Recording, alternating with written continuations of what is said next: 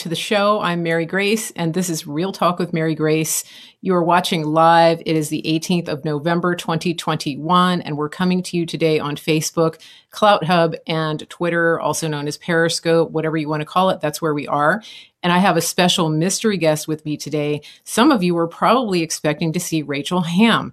Well, Rachel shaved her head. No, just kidding. I have a new guest. Rachel had an extenuating circumstance. Please pray for her. She has a very exciting life event happening, but it started happening much quicker than she had planned. And so we're going to get her on the show when things settle down. I have with me none other than the famous, wonderful, uh, amazing praying medic, Dave Hayes. I want to welcome you to the show. Thank you for coming at the last minute. This is just awesome. And I'm so pleased to have you. Uh, as we're waiting for people to come in, I just wanted to uh, let you do a quick intro and people can catch that on the replay as well. Just tell us a little bit about yourself. Um, a lot of people know you as the person that did all of the decodes and videos during the entire um, couple of years that Q was active, but there's so much more to what you do. You've been on the scene uh, since way before uh, President Trump got elected. And so let's just give my listeners a little bit of background about the praying medic and also known as Dave Hayes or the reverse. Thanks again. Well, the one thing that a lot of people don't know about me is I love to cook. Uh, I'm actually cooking a roast right now. Uh, I was a little bit late getting on the live stream with you because I was throwing a roast in the oven. Uh, so, yes. Um, this is yeah, a little known of, fact. Um, I, I know a little secret about that actually that a lot of people don't know. And what is that? And that is that you actually have a cooking blog. I do have a cooking blog with all kinds of recipes. Uh, you probably actually been to it. I've been to your cooking blog. Yes, I had forgotten about that, but I I think that's pretty cool that you do that. And um, yay, Denise, because she gets the benefit of the fact that you love to cook. Um, that's just awesome. I've actually had your cooking; it's awesome. So, uh, do you want to share your blog, or is that just sort of on a need to know basis? It is the the the web address is Dave's Home Cooking.blogspot.com. Dave's Home Cooking.blogspot.com. Yep, it's a Google okay. blog. Yeah, so you guys can go over there. Ago. Uh, uh, actually, after I got divorced. oh, you, you you got into cooking? That was your coping. Well, I, would always enjoyed cooking, um, but after I got divorced, uh, and that was a long time ago. That was, gosh, it's been almost 15 years. Um, I got addicted to the Food Network. Um, I I started watching the Food Network a lot and taking notes on cooking and learned a lot about cooking. I'd always enjoyed cooking, but I wasn't, um, I've, you know, I didn't cook a lot of fancy things. And then uh, spent some time watching the Food Network, learning um, the ins and outs of cooking. Tyler Florence uh, was a big influence on me. Emeril Lagasse, Paula Deen, Alton Brown, and I followed their shows and I learned a lot about cooking. And I started gathering recipes, um, kind of customizing some of them uh, to my own taste. I developed this cooking blog because I thought, you know what, I need a place uh, for my recipes. My son actually makes um, I, I, developed a buttermilk biscuit recipe that is um, that is to die for, and it, I, I, kind of customized uh, the recipe from episodes uh, by Paula Deen and Alton Brown and Tyler Florence. They all did uh, have have their own buttermilk biscuit recipe. I tried all of them. I didn't like any of them. Uh, it, it, wasn't quite up to up to my standards. So I tweaked their, their recipes a little bit, came up with my own recipe for buttermilk biscuits, and uh, it's on the it's on the blog. And my son will ask me once a year, "Hey, Dad, I'm getting together with uh, family. They want me to make buttermilk biscuits. I need your recipe. Can you send a link to it?" So I'll send him a link, or I'll just copy and paste the uh, instructions. And I messaged him. My son has been making my buttermilk biscuits at family gatherings now for probably five years. Does he give you attribution to, for the recipe, or does he? Yeah, just... he does. They, they all know it's my recipe. Okay, I, am gonna have to try it. Uh, the buttermilk biscuit recipe is pretty darn good. Okay, um, what's the secret to a flaky biscuit? It is in. There's a couple of things. If you really want really really good flaky biscuits, use lard. Do you hear that, Millie? Uh, if you're if you're adverse to lard. Um, the secret to getting the biscuits flaky is to take the dough and to fold it and fold it and fold it and fold it. Uh, once when you get in a ball, you have to kind of fold it and, and continually fold the dough. That's what creates the uh, the layers um, or the flakiness. Also, make sure you uh, butter them the biscuits really good when you put them in the oven. That gives them a nice brown uh, coloring. Nice. Egg wash uh, is not a bad idea if you want a really golden brown. Uh, those all those tips are are in the recipe. Okay, great. So um, Dave's Home Cooking.blogspot.com. Dave's Home Cooking.blogspot.com. Excellent. That is excellent. Where so, I've gathered, but that is where I've gathered a lot of recipes that I'm no longer uh, actually making because because Denise and I have been on keto for the last year. Okay. Yeah. Right. I, I understand. Yeah. Sometimes you just need to make a you you need to you need a biscuit though. yeah. No, so sometimes you do. Yep. Thanksgiving um, and Christmas are coming. yeah. I mean, I'm not exactly having key lime cheesecake uh, uh, on a weekly basis anymore. Yeah. I understand. It, it, makes a difference. Um, so it looks like we're we're getting some more viewers here. We're getting some people in the chat. For those of you who are new, who are not familiar with our guest today, we have Dave Hayes here, Praying Medic. Um, he can be found at prayingmedic.com. He also has a Telegram channel uh, called Praying Medic. And so we're going to jump into a little bit more serious topics. Thank you for telling us about your your blog, your cooking. I can't wait to go check out some of the recipes. I had kind of forgotten about that. Like it, it was in the back of my mind, but uh, I'm glad you brought that up. And so, uh, there, the first thing I wanted to ask you, I mean, we, we chatted last night about a couple of topics. There's, there's just, there's not much going on, so I'm having a hard time figuring out what to ask you. But I'm sure we'll find something. It's just been so slow in the news lately. LOL. But um, let's see. I, I wanted I want to ask you. Let's start with the big question that we hear from people all the time. I'm, this is a question you get or a comment, and this is something I deal with all the time. And that is the comment uh, of people saying, I just can't wait until this is over. I just want it to be over.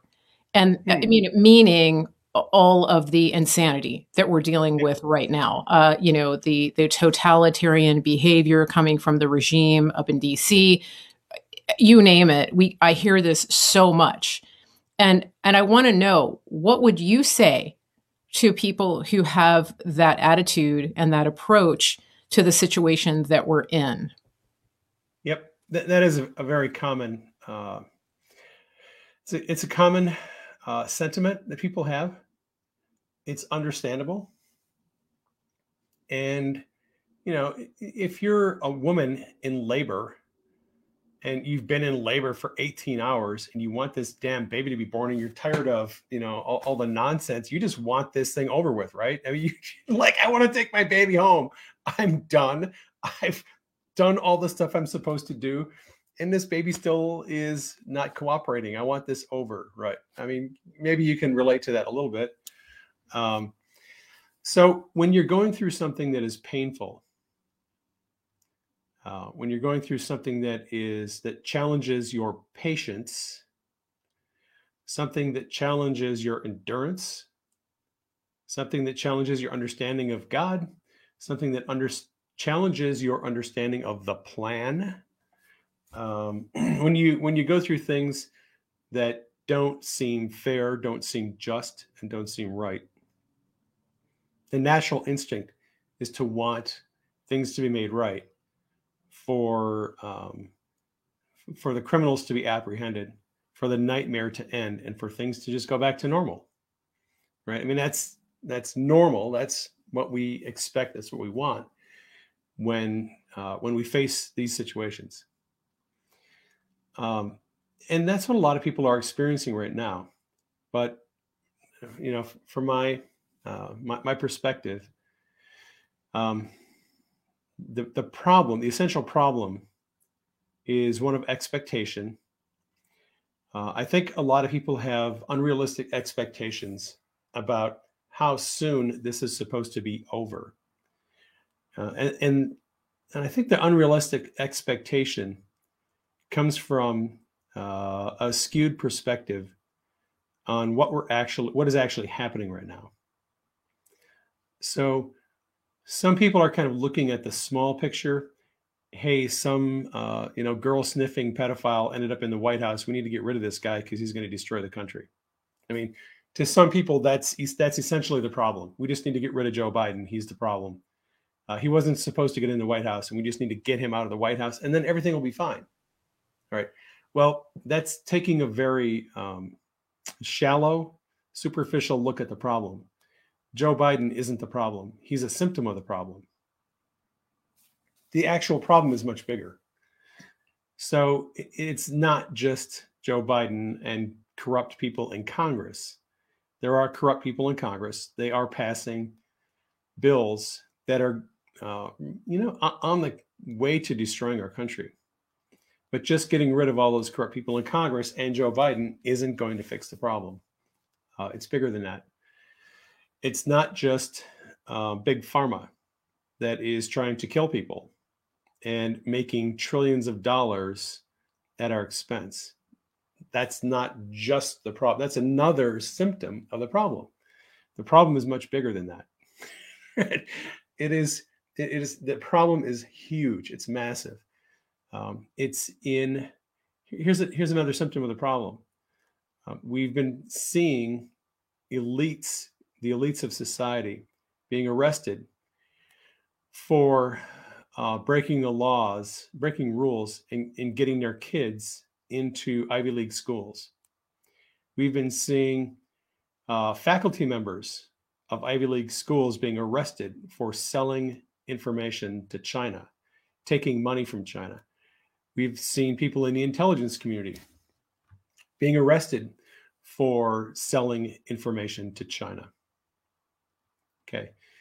Now we're getting into the root of the problem, which is that uh, China, the Communist Chinese Party, has infiltrated our country in almost every area of society, and they are trying to destroy our country and take it over n- through a war, not through a war of invasion, through a war of infiltration. And a lot of people just refuse to come to grips with the fact that we're at war, that we've been at war for a long time. We're, you know, President Trump is, has been a wartime president. Now, the fact that um, he ended the war in Afghanistan, de escalated the, the fighting in Syria and other parts of the Middle East, brokered the peace agreements with Saudi Arabia and between Saudi and other nations and, and Israel, right? I mean, Trump brokered a bunch of peace agreements between Israel and and, and uh, other Arab and yeah, Arab the nations. Abraham Accords. What's yeah. that?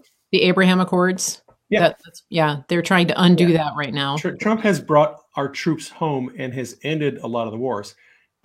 But what people don't understand, a lot of them don't understand, is we are we have been fighting a war against China for a very long time.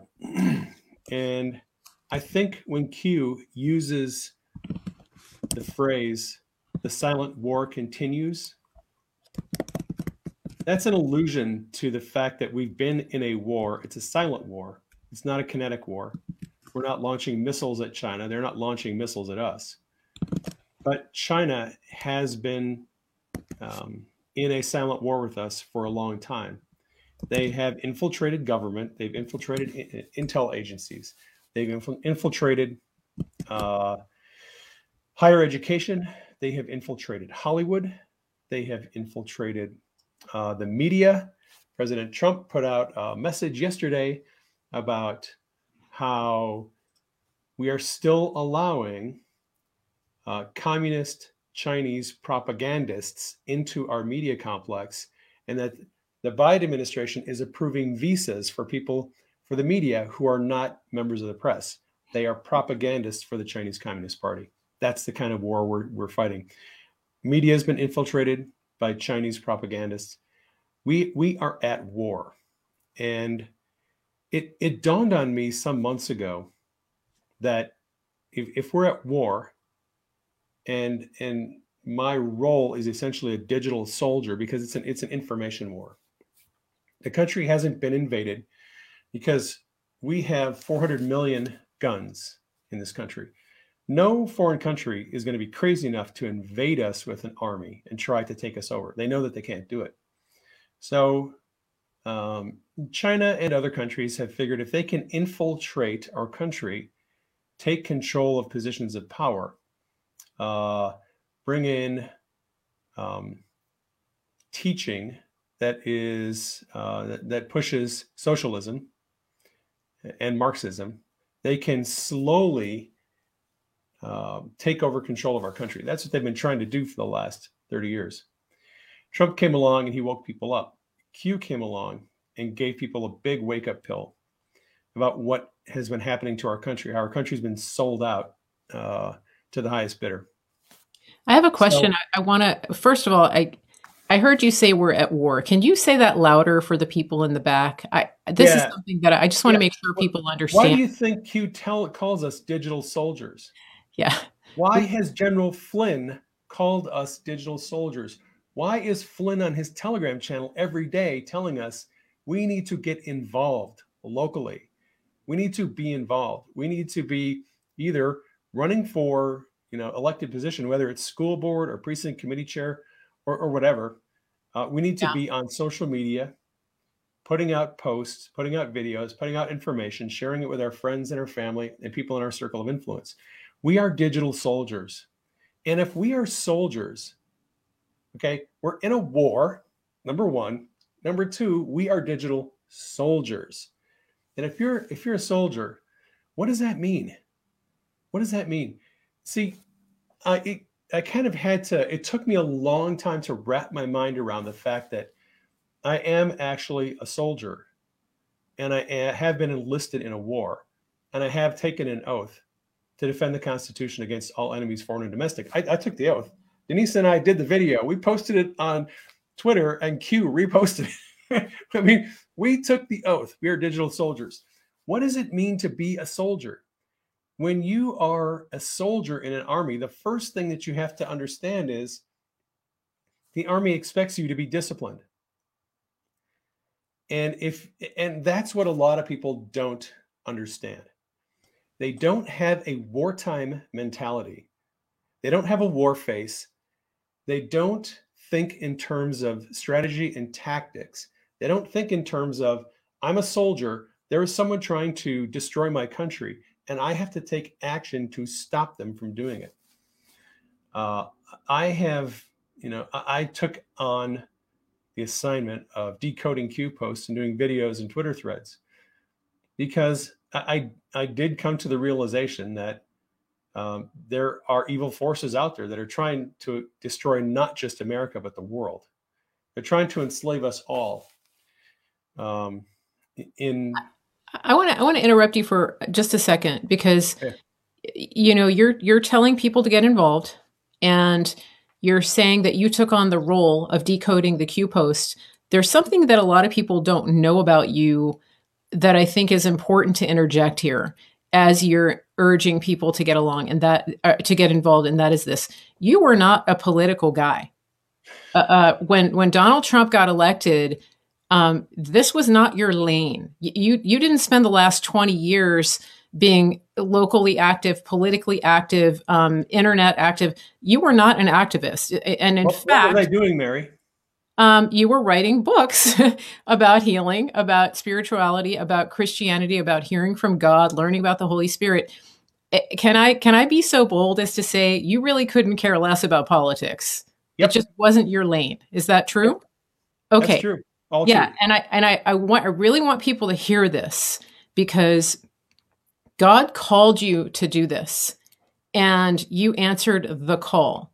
And you didn't know at the time that it was because we're at war. I think that you came to that realization no, along the way. I want people to get what you're saying here because so many people are adrift and they're asking the question, How do I fight? Or I hear them say, I'm just not political. Well, guess what? You're looking at the original apolitical guy right here. And he's had a massive, massive impact because he listened and answered the call of God on his life in this season. And I want to really emphasize that. So, can you give us a little background about how you uh, got con- how you were convinced God gave you an offer you couldn't refuse? uh, I had no interest in politics at all and current events um, prior to 2016. Like you said, I was just, you know, uh, a charismatic teacher teaching people about dreams and healing and deliverance and, and, emotional trauma. And I mean, that's that was my life for like for years. Um, I started publishing good. very effective. started publishing books effective. in 2013.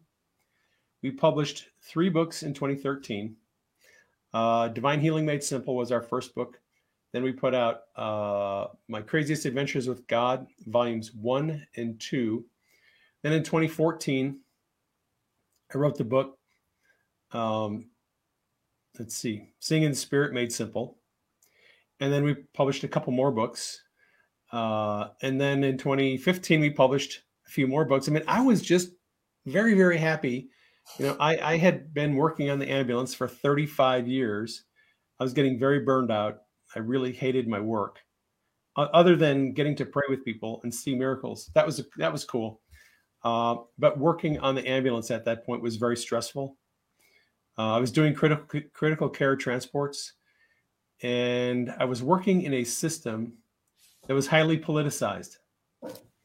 Oh, that's and, a shocker. Uh, there was it was high risk, and I um, I knew that the people that were above me, my supervisors, they were asking me to do some very risky transports, and I knew that if anything happened, I was going to be thrown under the bus. I'd seen them do it to other people. So that stress in that environment uh, caused me to want to get out of medicine. And when I got into uh, publishing books and just writing and blogging about what God was doing, that I just saw myself doing that for the next, you know, 10 years. And then Q comes along and screwed up my business plan because we were going to publish three books a year every year. And that was our business plan. And then in 2017, ago. Q comes along and I stopped publishing books for two years while I was just researching Q posts for, you know, 60, 70 hours a week, uh, every week, month after month for two years. Um, we, we stopped publishing and our royalties went just cratered. Fortunately, um, people supported us financially through donations. If we had not uh, had the financial support of people who appreciated the research that that we were doing on Q, uh, we would have been bankrupt. Wow! But people people supported us, and like like you said, I was not at all interested in politics or current events. I couldn't give a rat's butt about any of that. But in 2016, God started giving me dreams about politics and current events, and especially Trump. I've had, gosh, probably 200 dreams about Trump. Wow. Over the last five years, and uh, and probably almost as many dreams about Q. I know I've had at least hundred dreams where uh, God has highlighted specific things about Q's operation that He wanted me to know. So, like you said, uh, you know, I got dragged into this unwillingly. I really did not want to get into um, politics and current events, but it seemed like that's what God wanted me to do. So, so I did it, and and I've been doing it. Uh, I'm trying to get back into writing books. Q has given me a break for about a year, so um, we've I've been working on uh, three or four book manuscripts. Put out the book on dream interpretation made simple uh, and that uh, yeah, plug for my book there. Uh, and I'm working on a book on power and authority. And oh wow! Be, okay, that'll be done pretty soon. That's interesting. Yeah. There's a third Q book. Just finished that. Denise is editing it. there's going to be a fourth Q book. I'm working on a science fiction uh, trilogy, and awesome. and and so so I'm I'm loving the fact that I get some time to go back into being a writer, which is which is my number one thing that I love uh, more than anything else, really. Yeah. But you know, there's a lot going on in politics and current events, and people appreciate uh, my updates and my insights. So, uh, you know, I continue to post things on Telegram and do some video uh, news updates periodically. But you know, I feel like a, a, guy who's running a three ring circus because I have so many things that are calling for my attention, and only yeah. so much time in a day. Well, I want to I want to just touch on what you said about how you you and so Dave is referring to we, and the we, it's not a royal we. He actually has a, a, beautiful and lovely and talented wife. Her name is Denise, and they have an amazing partnership. And uh, and so she's a she has a lot of the uh, she has a, a, brilliant marketing mind. She's very creative, and uh, and so this is an amazing partnership that God has put together. One of the things that stands out to me is that you said that we stopped writing books when we answered the call to do this work. And it reminds me of what we know about the patriots who resisted the British and stood up to them. They pledged their lives, their fortunes, and their sacred honor. You really yep. didn't know what was going to happen when you embarked on this journey, but you took a step, a massive step in faith. Both of you did, because you saw at that time a much bigger picture emerging about what God was doing in our nation and around the world. You couldn't have known how any of this was going to come out. And so, really, there was a, a, massive faith walk that you were embarking on. And I yep. just want to commend you for that. I think that that doesn't really get enough credit. Uh, you know, it's easy to criticize people, and I know that you get a lot of that, but I really yep. just want to commend you for taking that risk because many people are in a position right now of uh, getting pushed out of their comfort zone, not really even having a choice. And I yep. just want to give people that assurance. You know, God is God provides. When he when he calls you to something, he's going to provide. He's going to give you abundance. And this is Dave and Denise are a walking and living example of that. And uh and so, you know, just take their faith and apply it to your situation and ask God to increase your faith and your vision about what it is that he's going to be doing with you and your family if you're going through transition. So thank yeah, you. Well, and that's a really good point. Um, you know, Denise and I had a business plan. We realized that if we published three books a year, uh, we could earn enough in royalties to pay the bills. Like when I got out of medicine, I didn't have uh, a pension. like most people who work 35 years in a certain field, I had no pension when I got out of medicine. Um, I was working for a company that had just come out of bankruptcy. Um, there, there, no, and I'd, I'd moved around. I'd, I'd, went from one place to another, um, trying to find the right employer, trying to find the right fit. Anyway, didn't have a pension, and I needed to continue working. And the reason why I quit my job as a paramedic was that Denise said, "Look, you know, we're, we're making as much uh, selling books as you were making working as a paramedic, why don't you just go and sell, you know, let's write books and publish books full time? Smart lady. And I was overjoyed because I love to write, I love to publish. And I, working in medicine was really stressful. Uh, I can't imagine what it would be like now. Probably be twice as stressful. It'd be horrible. So it was um, it was an interesting transition for me. It was a step of faith, you know, walking away from my my day job without a pension uh, trusting that God would continue to provide for us if I would just keep writing and publishing books. And then Q comes along and we stopped publishing books. I mean, like, that wasn't what I was planning on doing. You know, Denise is like, well, when are we going to go back to publishing books? I mean, that's a business plan. I'm like, I don't know. When is Q going to stop posting? I just had this, uh, this knowing, and she knew too, that God wanted us to do the decodes, do the videos, do the threads, try to explain, you know, to the best of our ability what Q is doing. And we actually formed our ministry in uh, in 2016, 2017, because people started donating to us. And we didn't actually have a nonprofit ministry. Uh, a lot of people had been donating to us thinking they were donating to a nonprofit, and we didn't have one at the time.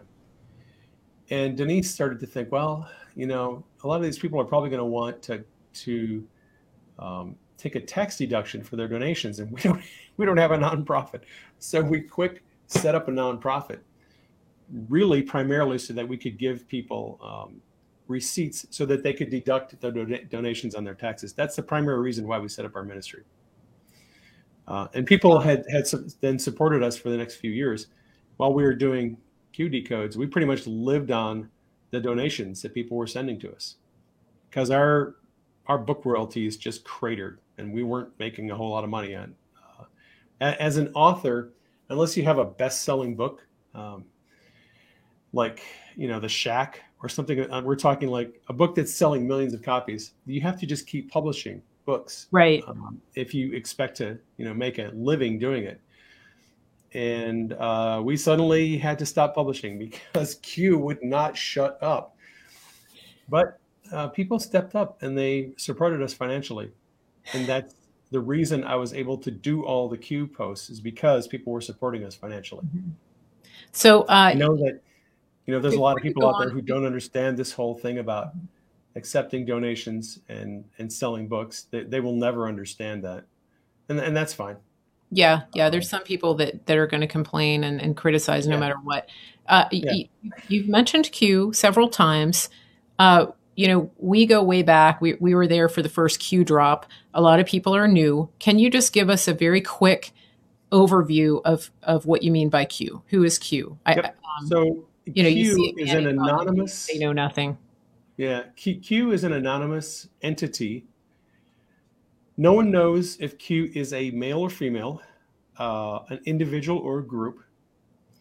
This this entity, this person, persona, whatever, has been posting on um, internet messaging boards since 2017. and to date, they've published almost 5,000 messages. Uh, some of them are just simple messages, uh, words of encouragement, scripture verses. Some of them uh, posts include links to government documents. Some include links to videos.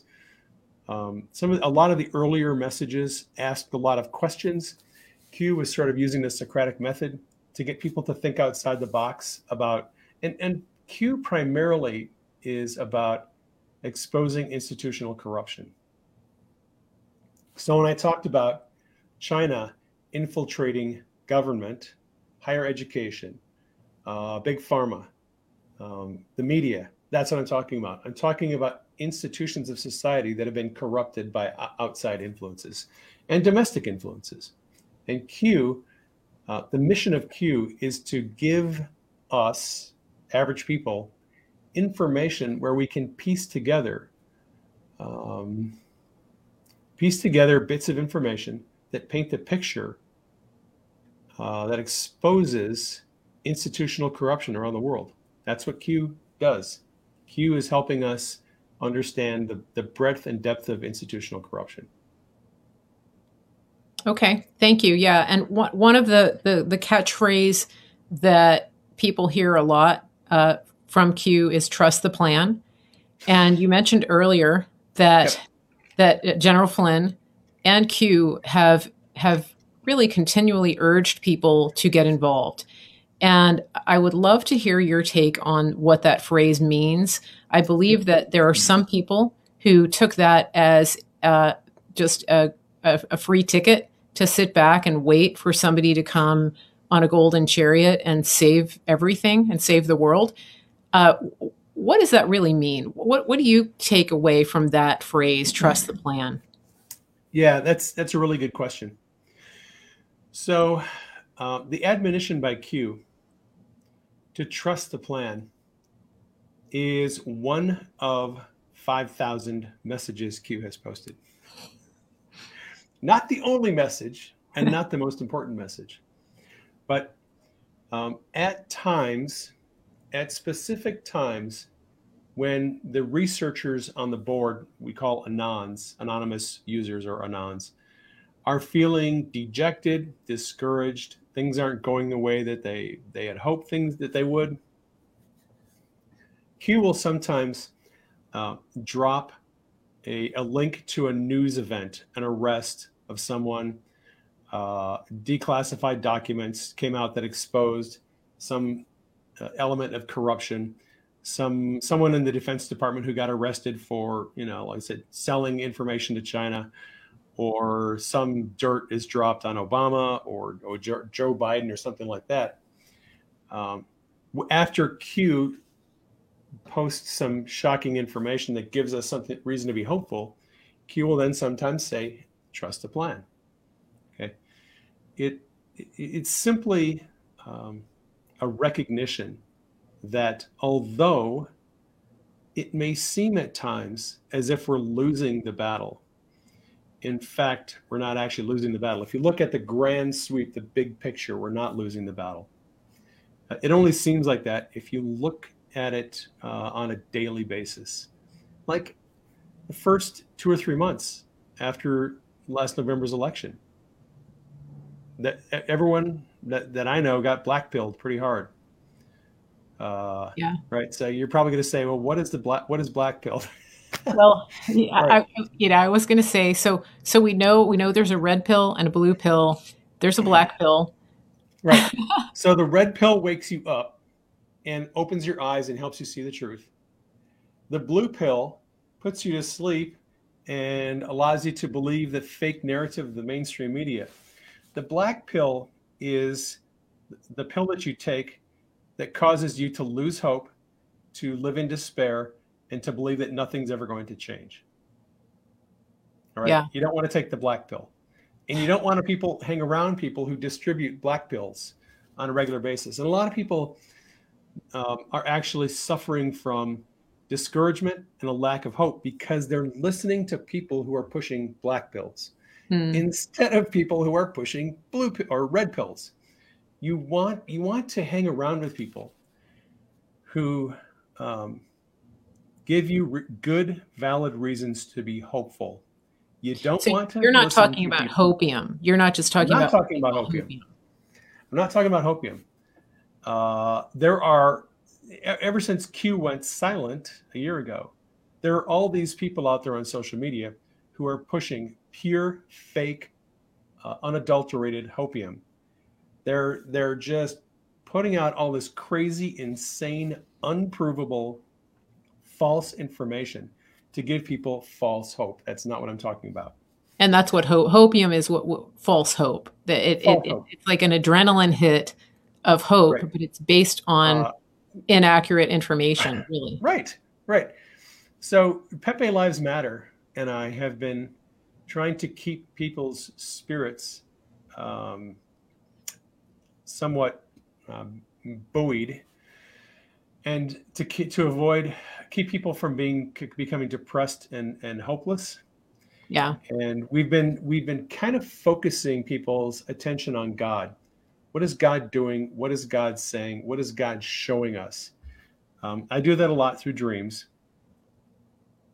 And in the last six months, God has continually showed me every day something going on behind the scenes. Like when I take a nap in the afternoon, like around, I take a nap usually around one o'clock in the afternoon.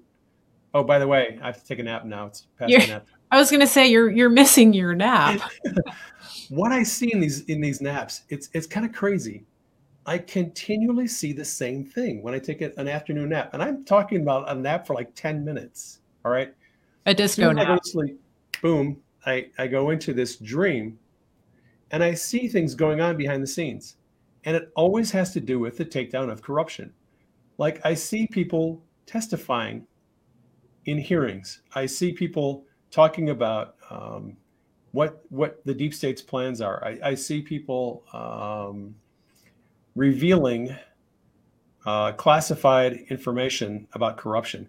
It's always the same thing, and and a lot of times, um, what I what I just see is I see the the good guys, the white hats, the good people in the military and in the intelligence community who are always staying two or three steps ahead of the bad guys. That's what I've seen day after day, week after week, month after month. When I go to sleep in the afternoon, invariably, if I have when I have a dream, it'll be it will show me um, the behind the scenes things that are happening where the good people are, are, are outsmarting the bad people and staying a couple of steps ahead of them. All this summer and the spring, when it looked like uh, Joe Biden and Obama and you know and the cabal had the upper hand, God kept showing me they don't actually have the upper hand. Uh, they're being set up, and it's eventually going to come to fruition. And now now that Durham is unsealing more indictments in the Spygate uh, investigation, now we're seeing tangible results that have reason to give us hope. You read these indictments that are coming out of Durham's investigation, and you can see that, you know, by the evidence he's putting out, he's going to indict five or six more people. With every indictment that comes out, you see, oh, Christopher Steele's going to get indicted. Oh, it looks like Glenn Simpson of Fusion GPS is going to get indicted. Oh, looks like uh, Mark Elias from Perkins Coie, he's probably going to get indicted because all this information is coming out and it all incriminates all these people. So I, ha- I am very hopeful about the takedown and exposure of corruption because now we're seeing tangible evidence. Um, okay. Uh, let me stop you because this is the this is what we've heard for this is what we've we've seen uh, for years now. These people never pay. They never ever pay the price. We right. have an example right now where Kyle Rittenhouse is on trial for murder, for double murder. Uh, we have the the Q shaman who got put away for four years for walking into the Capitol.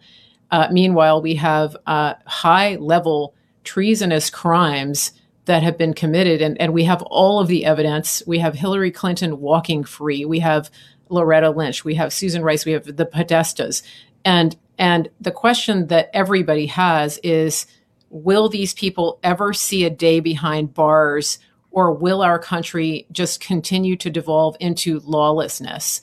And um, so, I know I have faith. However, even my faith is challenged by this and and so I want to go from I want to I want I want to pose that question to you, but also for the people who really think nothing is happening. I, I know that there's, you know, I don't know if we're ever going to see Hillary behind bars. I hope so, but is there? Can you give us some hope? Not hopium, just what is yeah. it that, that's really happening here?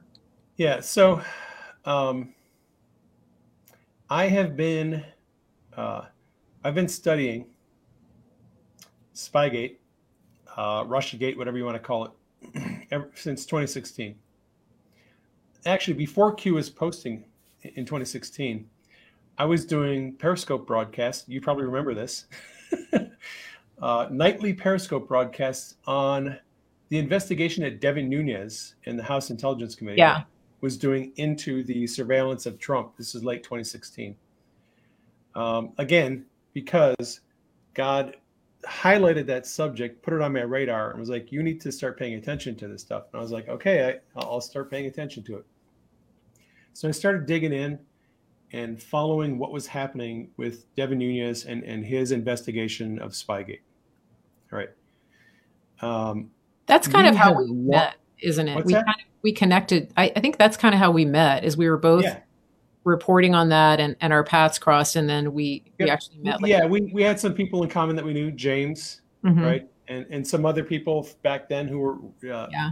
co- trying to connect the dots yeah so we we have known for a long time uh, that the fbi and the doj and the white house and the state department and the cia um, mi6 did you forget the fbi fbi they all sort of uh, colluded in, an, in a coordinated effort to smear Donald Trump to try to make sure he didn't get elected. And then after he was elected, um, their strategy changed to try to remove him from office. They literally plotted to remove a duly elected president. Okay. they they attempted to overthrow a sitting president. okay, so not too smart. When you're talking about people who are at the heads of government agencies, Andrew McCabe, he was deputy uh, director of the FBI. Uh, James Comey, he was director of the FBI. Brennan, director of CIA. Clapper, director of national intelligence. Right, all these people. Um, Loretta Lynch, right? Mueller. Robert Mueller is actually uh, up to his neck in trouble too, because Mueller was the head of the FBI prior to Comey. And what happened under Mueller's reign at the FBI was the sale of the company Uranium One to the Russian company Rosatom. And the Uranium One scandal is a massive money laundering scandal that, according to Q, looks like it was also designed to funnel uranium to Syria, North Korea, and Iran to allow them to develop nuclear weapons. And the FBI and DOJ right? they couldn't arm, They couldn't arm their nuclear weapons without uranium, correct? Correct. Okay. There was a moratorium on selling uh, uranium to those countries. So it looks like, according to Q, John McCain facilitated the transfer of some uranium from the uranium one deal. Some of that uranium got funneled into Syria and Iran covertly and illegally to help them build their nuclear weapons program.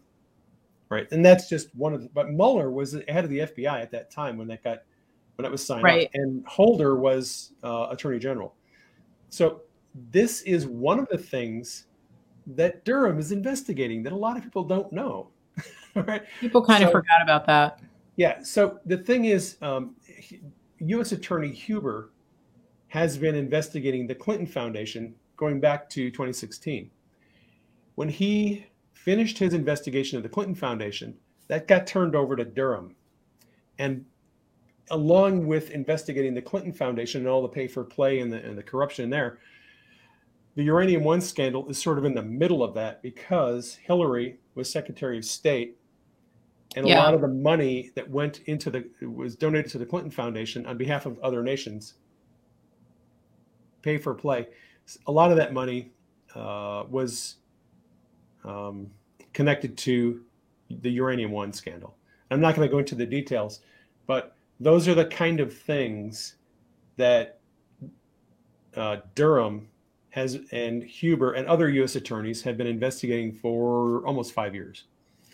So we're talking about selling uh, uranium illegally to foreign countries to build nuclear weapons. Countries that were under um, that, it was it was illegal to sell uranium to them. Right. Yeah. Okay? Yeah. We're talking about Hillary Clinton, who had an unsecured server, who had special access programs, the most highly classified documents uh, in in the government. She had them on her server, and we have reason to believe she was selling them to foreign governments. Now, special access programs uh, contain information like the deployment of SEAL teams.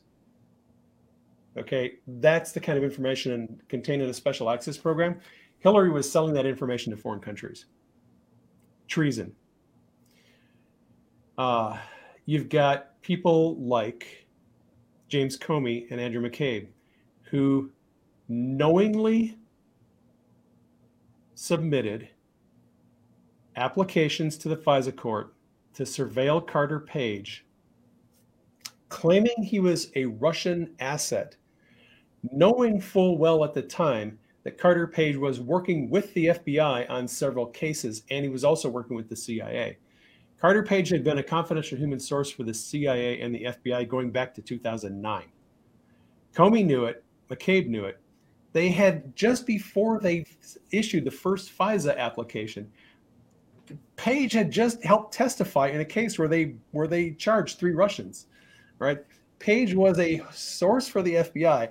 They then claimed he was a Russian spy and surveilled him. All right. They knew he wasn't a Russian spy.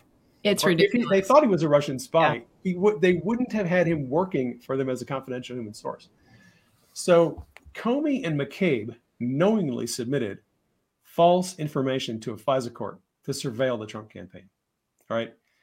Um, as Hannity has said a million times over the last four years, unpremeditated fraud on a FISA court.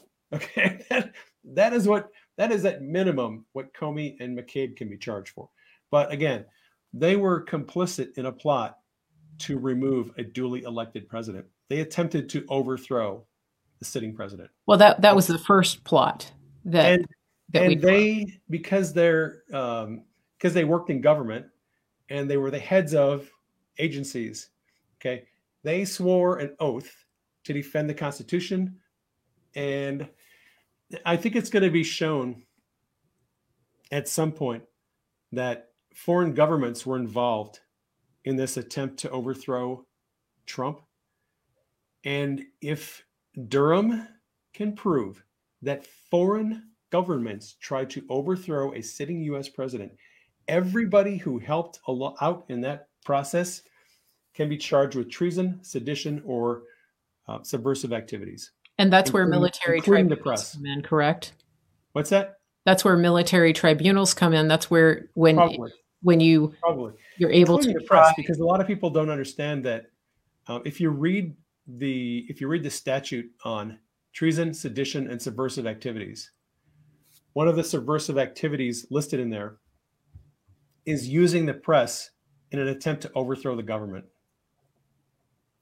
and the media knew the information they were putting out was false Mhm. and they were aiding and abetting an attempted coup of a sitting president right, right. so you know what? I wouldn't want to be the members of the media when Durham starts uh, unsealing indictments because they could all be charged. Uh, yeah.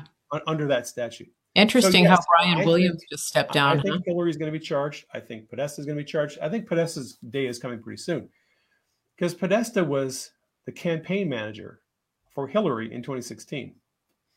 And Durham, right now, the indictments that he's unsealing have to do with uh, how the Clinton's campaign colluded with actual Russians uh, to smear Trump, right? I mean, Danchenko uh, and Sussmann were essentially taking orders from people higher up the food chain uh, in Perkins Coie and in the Hillary campaign. I would imagine one of the next people to be indicted is probably going to be Mark Elias. Mhm. So Mark Elias is an attorney. Um, he was a partner with Perkins Coie. Uh, Perkins Coie, big uh, law firm, did a lot of work for the Clinton campaign. Uh, I would imagine Mark Elias and uh, and Sussmann and probably Podesta, the three of them, and and let's not forget uh, our current national security advisor, uh, Jake Sullivan. Oh, yeah. So Jake Sullivan was Hillary's national she, uh, foreign policy advisor at the time, and Sullivan's a pretty smart guy. Um, he's always been considered a pretty sharp political operative. I would imagine Jake Sullivan and Podesta probably quarterbacked the smear campaign of Trump. What about Antony Blinken? Is he implicated? Oh, Blinken! Oh my gosh, that dude. Secretary of State, guys. Secretary of State. I I would imagine Tony Blinken is going to be implicated. I'm trying to just rack my brain now of what he might be charged with. right. But all of these people uh, are culpable, and the indictments that Durham has already unsealed, the speaking indictments, they all shed light on the criminality of these people, including Podesta. Because, like I said, you know, we're we're we're talking about um, we're we're very close to um, probably getting some indictments coming from people directly in the Clinton campaign, and Podesta is at the top of the food chain. So if they start indicting people who were low-level players in the Clinton campaign from 2016, eventually they're going to work their way up to getting people like Podesta. Now, I, And I know a lot of people want to see John Podesta get arrested for all the other stuff that he did, yeah, but but it's a start. yeah, yeah. Um, I, I want to fast. I, I want to stop you just for a second because, um, I, I want to ask you something. So, we're we're talking about the crimes that were committed in 2015 2016 here we are in 2021 going into 2022 and if i'm reading the room i'm i'm looking at my people and i know they're thinking okay that's just one little thread i mean it's a massive one but that's just like one thing we're not even in 2020 yet and and the crimes that we have witnessed that we have been witness to I, it, let's just leave COVID out of it. Let's just deal with everything else. You know, uh, the the election theft, uh, all of this stuff, the the Ukraine impeachment, um, the the January sixth impeachment. I mean, all of this. Just realistically, you know, somebody in the comments saying, "Oh, I, I just wish it wouldn't take so long," you know, to convict anyone. Right? Well, I have an. I have a picture in my head that I think might explain to people the magnitude of what we're dealing with. You and I talked about this last night. You know, we are at war. This is this is not a one and done wrap up uh, episode of you know your favorite intrigue TV show. This is war. But I have a picture as you were talking. I'm thinking about a James Michener novel. Does everybody remember James Michener? He couldn't write a short novel. It, every book was this thick. So if you're if we're looking at all of the corruption that that we know to to exist, uh, just from the time that Trump walked down the escalator to now, how many how many Michener volumes do you think would be produced, uh, even just with evidence? I want to give people perspective on what we're dealing with here. There is no quick conviction here. This is not a uh, reckless driving charge we're dealing with much we're, we're dealing with so many threads. How many volumes do you think we're dealing with right now? Thick. James michener.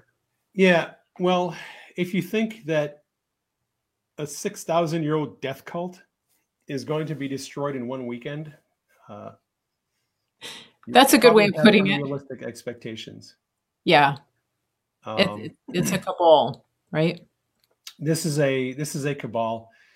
These people, these families, um, these institutions and agencies, that you know, the central bank uh, system, the Federal Reserve, uh, the Rothschilds family, George Soros, uh, the Rockefellers, right? All, all, the banksters and the gangsters uh, of the deep state, the military-industrial complex that you know we were warned about uh, by Eisenhower and Kennedy. This this massive corrupt ring of people who are in power has been around for a long freaking time and we are not going to destroy this thing and dismantle it in a couple of months or a yeah. couple of years it's going to take a long time for us to chop this thing down to get down to the root pull it out at the root and, and destroy it uh, it's not going to happen quickly if you're thinking that you know you're just going to wake up one day and it's all going to be over uh, you know in the next couple of months um, it's not going to be over in a couple of months. You might have to go back to sleep for a lot longer you may have to go back to sleep for a while. Uh, yeah. look if q had told us up front how long it was going to take for all this stuff to start for us to start seeing prosecutions most of us would never have gotten on board. Uh, because yeah, you know, we're all kind of waiting. We want the quick fix. You know, we want just rip the band-aid off and get it over with. Yeah. Um, yeah. That's not how it's going to happen. I think there are going to be some suddenlies. Okay. Uh, potentially in the next few months. I think there are going to be some sudden events that will happen that are going to shock people. Now you're getting ahead of my next question. Can I can I interrupt? Yeah. I, we're on the same wavelength here, obviously. Uh, okay, so last year at this time, um, we were going to stop the steal rallies. We were watching with rapt attention as Rudy Giuliani and Jenna Ellis and Sidney Powell and Mike Lindell started to expose some of this corruption that we saw in uh, key cities around the country with regard to the election. And, you know, many of us, me included, had uh, had faith that this would be turned around. and that President Trump would never would not leave the Oval Office, that he would be sworn in again in January of 2021. We all know that didn't happen. One of the things that I explained when I was talking about his role, uh, not knowing what I know now about devolution, I explained to everybody. I said, as Commander in Chief, if President Trump steps aside and leaves the country in into the hands of these traitors and to the enemy, he, he's actually surrendering our country. And that would be uh, unconscionable for him to do that. And and then lo and behold, you know, he flew away on January 20th and everybody took a big swallow of a big black pill and thought, what in the heck is happening? I was in DC and it was cold and it was snowing and it was like bone chillingly gray and cold. And there we were uh, and and the people that I was with were being, you know, were about to be um, maybe uh, visited by the FBI. So the tension and the disappointment was just palpable. And so there we were watching our commander in chief seemingly leave and abandon our country to the enemy, which is what I had been reassuring people wouldn't happen.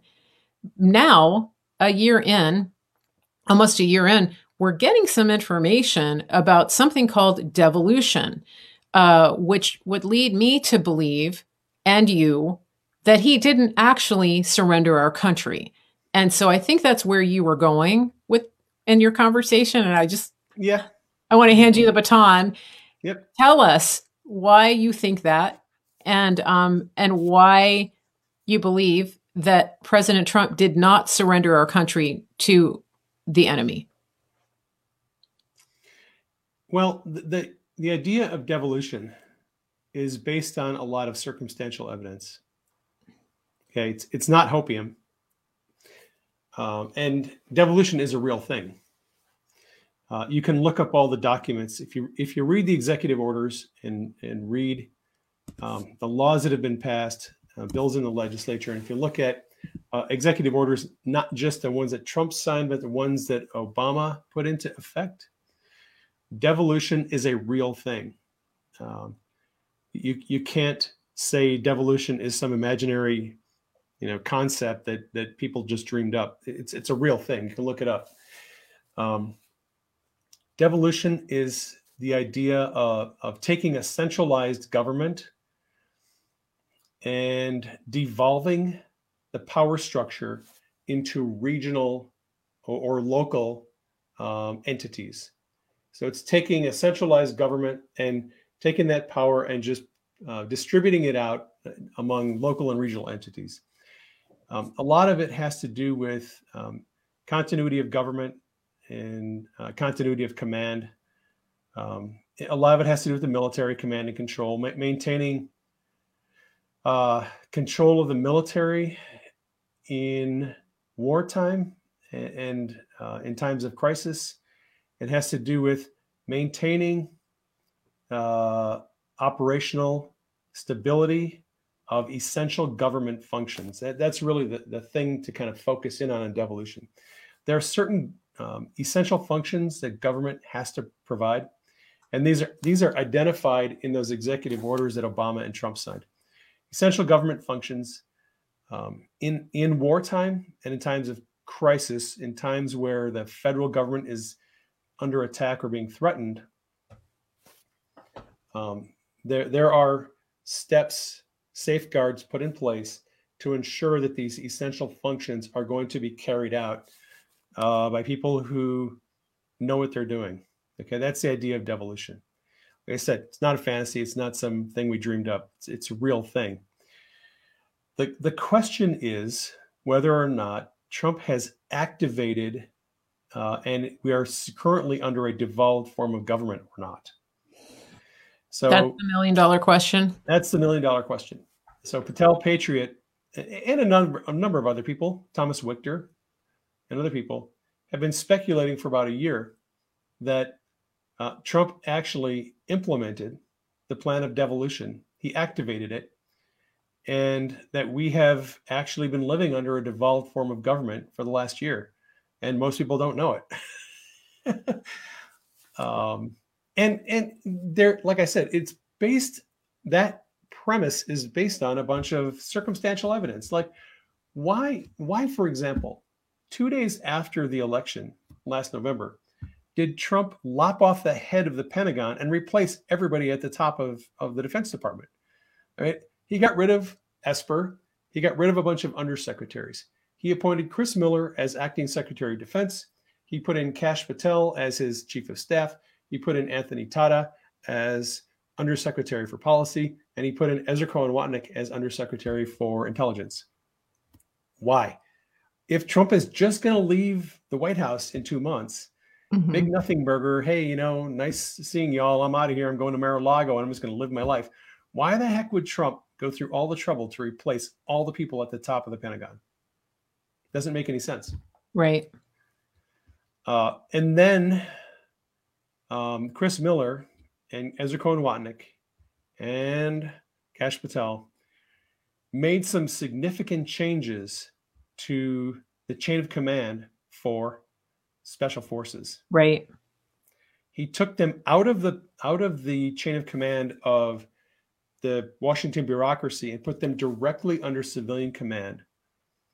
Uh, and by the way, just so you know, the Secretary of Defense and all of his undersecretaries, they're not members of the military, they're, they're civilians.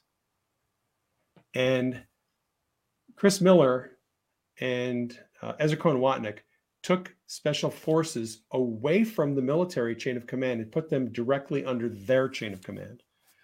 So you have to wonder why did they do that? Right. So Cat so uh, yeah. uh, Patel Patriot goes into all these um, he, he just digs up all these documents um, that show how some very interesting things were happening in November of December of last year. It kind of suggests that Trump was up to something with the military. Yeah, he was making some moves. They were they were making some changes, none of which makes any sense if Trump is just going to go to Mar-a-Lago and live out his life. Uh, well, clearly looks, he's not. It, he's not doing if, that. If you follow the documents and follow the evidence, it appears as though Trump was was actively doing something uh, making some contingency plans with the military, and that's what why we're what we're talking about devolution, the idea that maybe, uh, well, the, the essential theory is that Trump understood the election was going to be stolen. Yeah. That Trump knew it was going to be uh, probably stolen by with the aid of China or at the request of China. And if you know that a foreign government that you've been at war with in an undeclared war for the last you know four years, if you know that your adversary is going to steal an election to try to remove you from power, it would be irresponsible not to put in place some safeguards to prevent the um, to, to prevent the, the results of that uh, election mm-hmm. from actually uh, harming the country. Now, so, Trump has assured us on several occasions that that the election. Well, first he's told us that he has all the evidence, and then he's also said that the elections are going to get fixed. And a lot of people don't believe that, and and they're questioning why. They're also questioning how in the world could the military be in charge because we've got the Milleys of the world, the soy boys running around talking about critical race theory. We have a woke military. How in the world is it possible that the military is going to help Trump? That he's right. even that anybody in the military is listening to him or supporting him? Well, you also know that there are four-star generals in the military, like Charles Flynn, who is uh, command of uh, of the army in the Pacific. so not all of the people in the military are woke. Actually, I would I would bet that 80% of the people in the military in uniform are patriots. And there's yeah. a relatively small minority who are woke tards. And some of the vocal woke tards at the top, are, like Milley are running their mouths. And they're and kind of making people think that the military has gone soft. Uh, I think we're going to find out relatively soon how soft the military has not become. Can you uh, elaborate on that?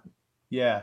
Do you care to? So, if you know anything about government, um, how the government is structured, the government, and in particular the intelligence agencies and the Pentagon, are highly siloed in their information, in their missions, in in their overall um, you know, operability.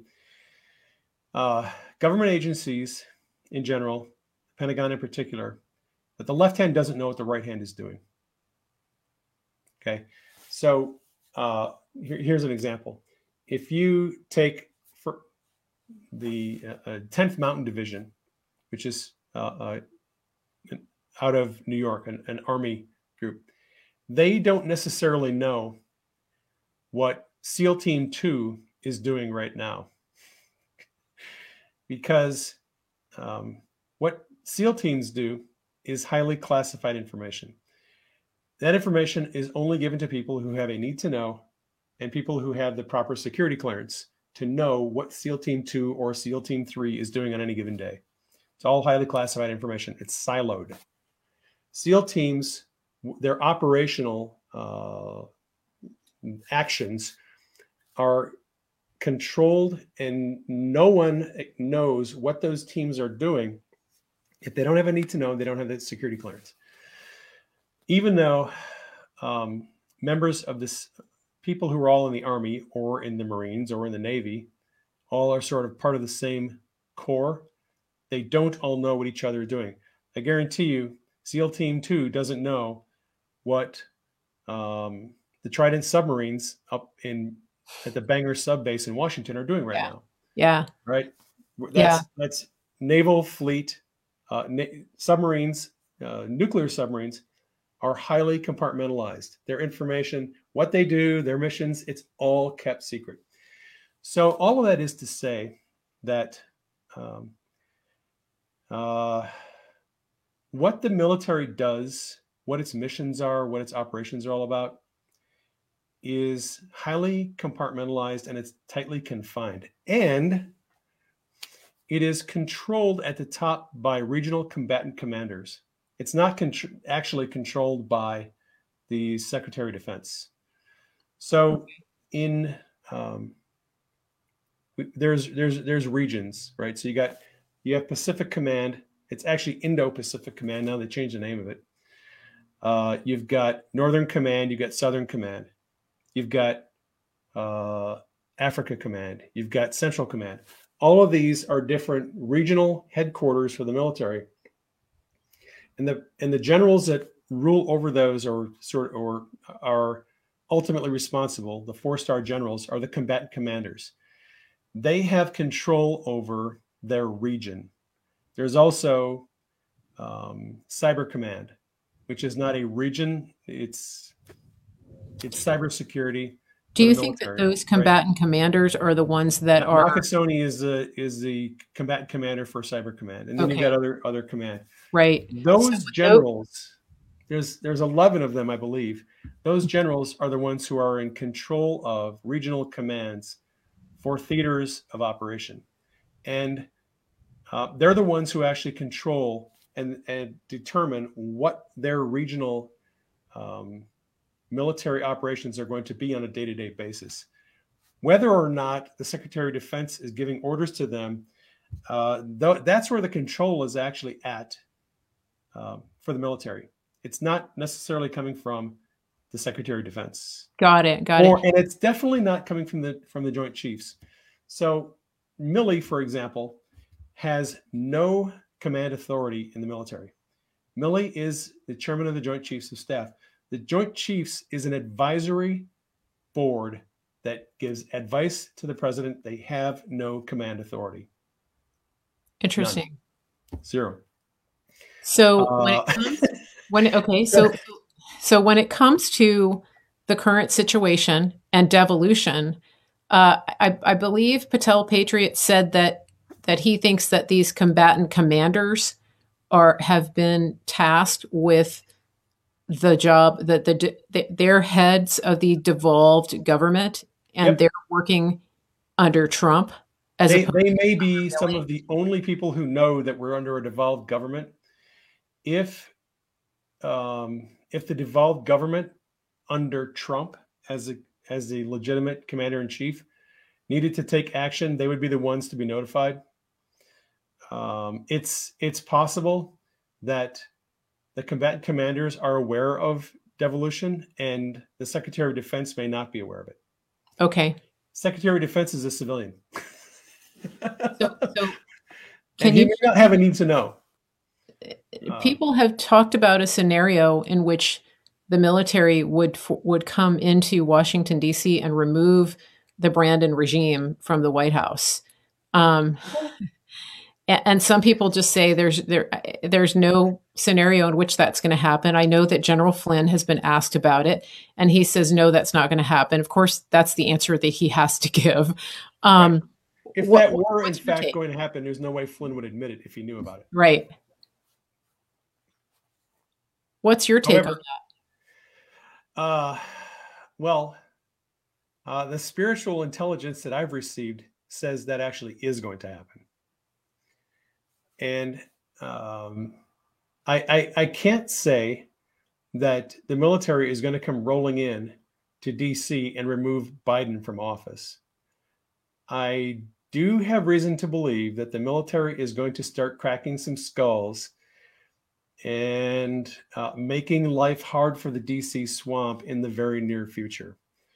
Um, I first I started having those dreams about that in on January 17th last year.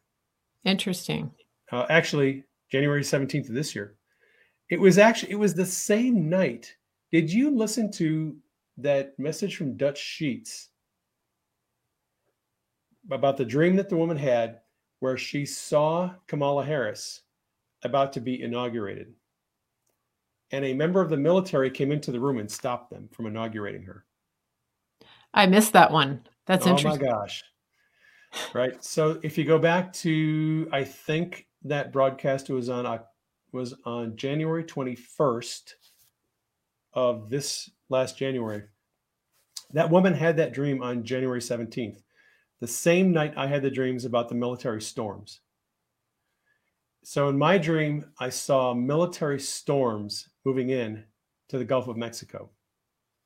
And I saw these three um, cyclones down in the Gulf of Mexico lined up east to west. And I was aware that these they were just storms and they were caused by the military.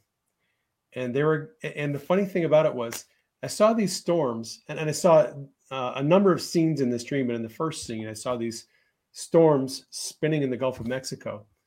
And I knew in the dream that the water from these storms was moving from the southwest corner of the map to the northeast corner of the map.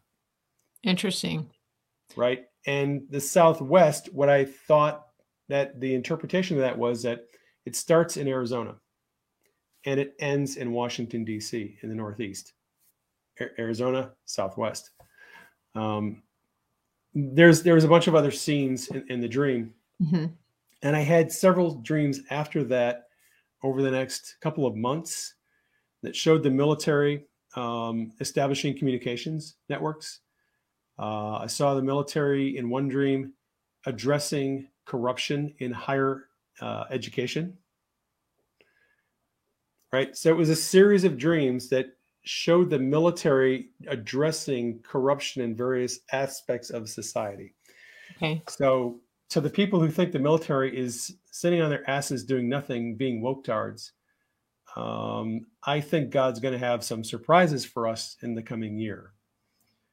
Um, yeah, yeah. You know, one of the things that that you and one of the things you and I talked about last night was the fact that you know some people have a very linear idea of how things are going to work, and you know th- this is it's it's not uncommon throughout history every time God has had a victory, it's been done in such a way that nobody would have ever thought of it. And um, right, and so, and I talked about this. This is there, your plan? Are you kidding me? This is never going to work. Yeah, like that's a dumb plan. And I, I feel like we're in that place. And, you know, we've, we've heard some of the prophets have talked about this, Johnny Enlow, Robin Bullock. Uh, we've heard them say the, and, and Kat Kerr and others, this is going to be a God victory. We're going to see God move in such a way that everybody has to look at what's happened and say, only God. There's there's no way. Right now, I, I I think it's safe to say that most people are looking at what's going on and saying, this is stupid. This is a stupid plan. It's never going to work. And, um, and, and I just want to remind people that, hey, welcome to history. Uh, God has never uh, really needed the advice of the people to figure out the best plan. He's the one who gives people the revelation. When we ask for wisdom and revelation, that's what we're asking for. And yeah, so I'm sure that, that people who are watching David pick up some stones from the from the brook and take his slingshot out there against uh, Goliath were thinking that's a great plan. Yeah, exactly. like, um, yeah, God, can we talk? Right. Um, and, and that's something that I've been trying to emphasize here on the show is, you know, in general, the plans that we come up with or that we think are going to happen, like people who just think that it's all going to be over in, in a matter of, you know, a weekend, uh, or that it's going to happen this way or this way. Um, it's just not, that's just not the way it is. And, and what I've, what I've noticed is that, you know, God does call people to, to pick up a mantle and to, to take on a task. That's what Trump did. Trump was willing to participate he was willing to lay down his life, his honor, his sacred, his fortune, his sacred honor uh, to to do this, to bring the country back.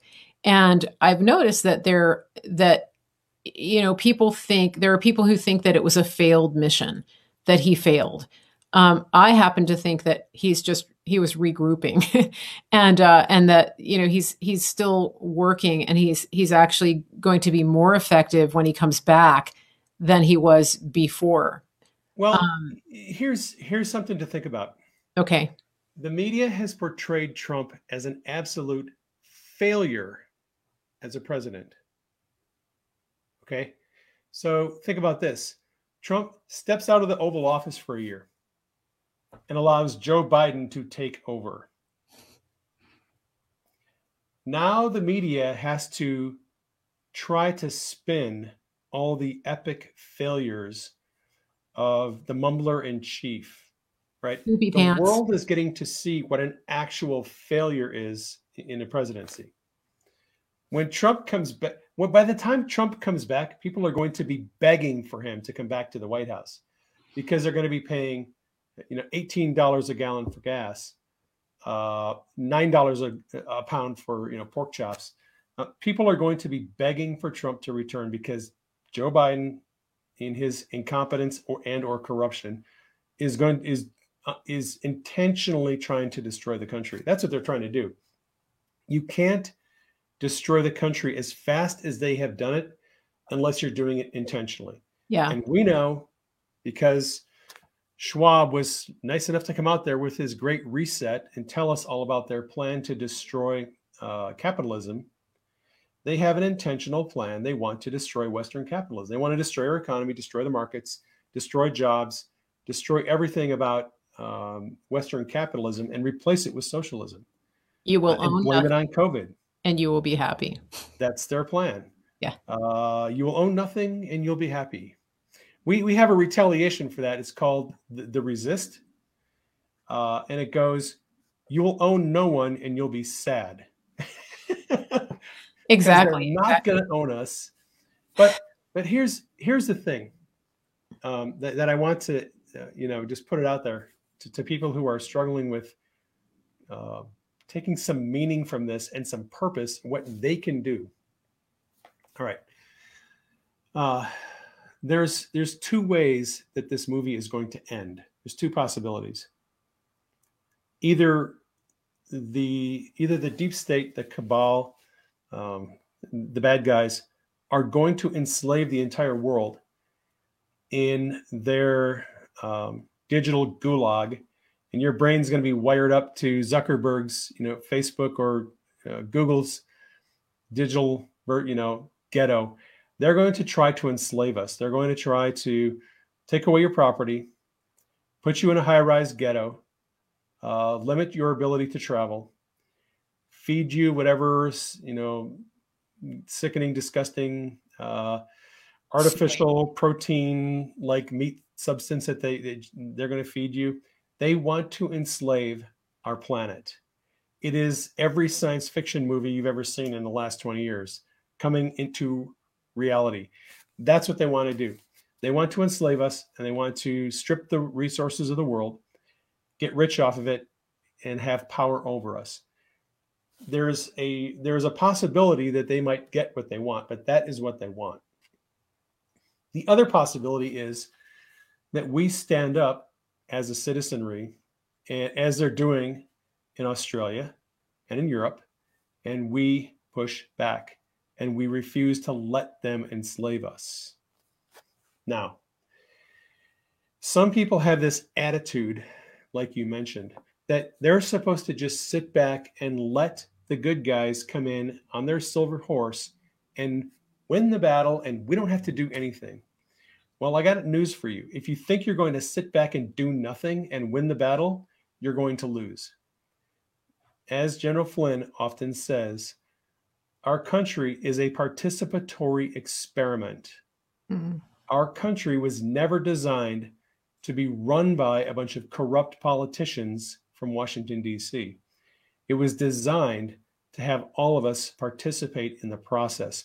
And the reason we're in the situation we're in right now is because we checked out, decided we'd rather play Halo with our friends, get lost in our video games, check out, go to our little, um, you know, watch Paula Deen uh, and decorate our house while the cabal is enslaving us in their digital gulag.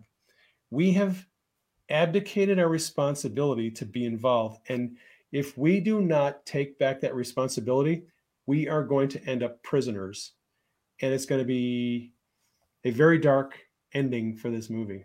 Wow. I don't think that's going to happen. I think we're going to win because I think people are waking up. As we watch what these corruptocrats are doing, they're doing all these lockdowns in Europe. They're going to eventually bring more lockdowns back here if they get their chance. Uh, they're going to try to enslave us and people are not going to take it. We have to be vocal, we have to be loud, we have to stand up, we have to assert our freedoms uh, and let them know we're not going to take it. We have to take our employers to court if they try to force us to get vaccinated. We have to take action uh, on social media, going down to your school board, going down to the courthouse, yeah. and filing uh, a lawsuit against your employer. Look, right now, if your employer is telling you that you have to be vaccinated, OSHA has stopped the enforcement and implementation of Biden's vaccine mandate because they got uh, halted by the Fifth Circuit Court. They're probably going to get stomped, curb stomped hard by the Sixth Circuit Court. And OSHA is their mandate is going to be toast. If they're dumb enough to take it to the Supreme Court, they'll probably uh, lose other mandates that they try to force down our throats. If your employer is telling you right now that you need to be vaccinated, you should hire an attorney and file a lawsuit against your employer because they have no legal authority to do it. It doesn't mean they won't do it. It doesn't mean they'll be stupid and try to and try to force people to be vaccinated, but they have no legal authority yeah. to do it. And if you take them to court, you're going to win because they have no legal authority to do it. Yeah. They just don't. Yeah. Um, yeah. You know, and those are the things that we should be doing. Yeah. Well, Dave, listen, I, I could I could talk to you all day. I mean, it's, it's you've already missed your your nap, and you came on at the last minute when when my other guest, uh, you know, had to had to bow out. And I so so appreciate that the comments. Everybody is just so happy listening to you. They're they're very complimentary, and um, I, I I want to ask you just one quick question before I let you go. I would love to have you back on the show because I think this is just tremendous. I think people are getting so much out of it. One quick question because you know you mention quite often about dreams, and uh, you know you started out writing books uh, about healing, about prayer, about hearing God, and this is something it could, it, it's somewhat of a controversial topic, even among Christians, especially if, if somebody is saddled with a religious spirit. Um, can you just give us a, a brief explanation of what is, what does that mean? You're you're saying you had a dream. For for the layperson who really hasn't dabbled or dipped their feet into what would what we would call the modern day prophetic. We're going to talk about this more on another show because I want to unpack it. But just just give us a little teaser and a taste, and also you have a book about hearing from God. So I'd love you to t- tell people how to find that. Uh, I have a lot of books. well, hearing God's voice made simple. That was the one I was thinking about. Yeah. Yep. Uh, That's the so, starter book. So there's a series of books, um, and and they're all the, the the made simple books, right? So this is the fifth book in the series. This is Dream Interpretation Made Simple. Okay, the book that I published prior to this one is Hearing God's Voice Made Simple. There is a book called Seeing in the Spirit Made Simple, and there's a book called Divine Healing Made Simple. And if you really want to get out there, there's a Traveling in the Spirit Made Simple. The Made Simple series. A, a biblical view of all these subjects and just kind of, you know, a little expository teaching on what the Bible teaches on traveling in the Spirit. Did you know that Elijah and Elisha and the and the New Testament apostles traveled in the Spirit? on a pretty regular basis. Oh. It's in the oh. scriptures. Oh yes. Remember when uh, when Philip was hanging out with the eunuch? The Holy Spirit told him, "Go chase down that eunuch. Get up in the chariot with him. He's reading the book of Isaiah." And the and the eunuch uh, asks Philip, "Well, who is he speaking about here? Is he speaking about the Messiah or himself?" And Philip says he's speaking about the Messiah. And Philip preaches the gospel to him um, he says, "Oh, I believe. Can I be baptized?" And Philip says, "Sure." Stop the chariot. Like there's a ditch full of water. I'll baptize you right now. So they get out. Philip baptizes him in the ditch, and then the Spirit picks up Philip and takes him uh, dozens of miles away to another city and drops him down where there's a revival going on. That's right. Yeah. Uh, here's another one, and I forget. I think this is in in uh, uh, I think it's in it might be in John's gospel, but it could be in Mark's. So there's a there is a very interesting passage where the disciples are in a boat and they're on the Sea of Galilee, and Jesus is walking on the water.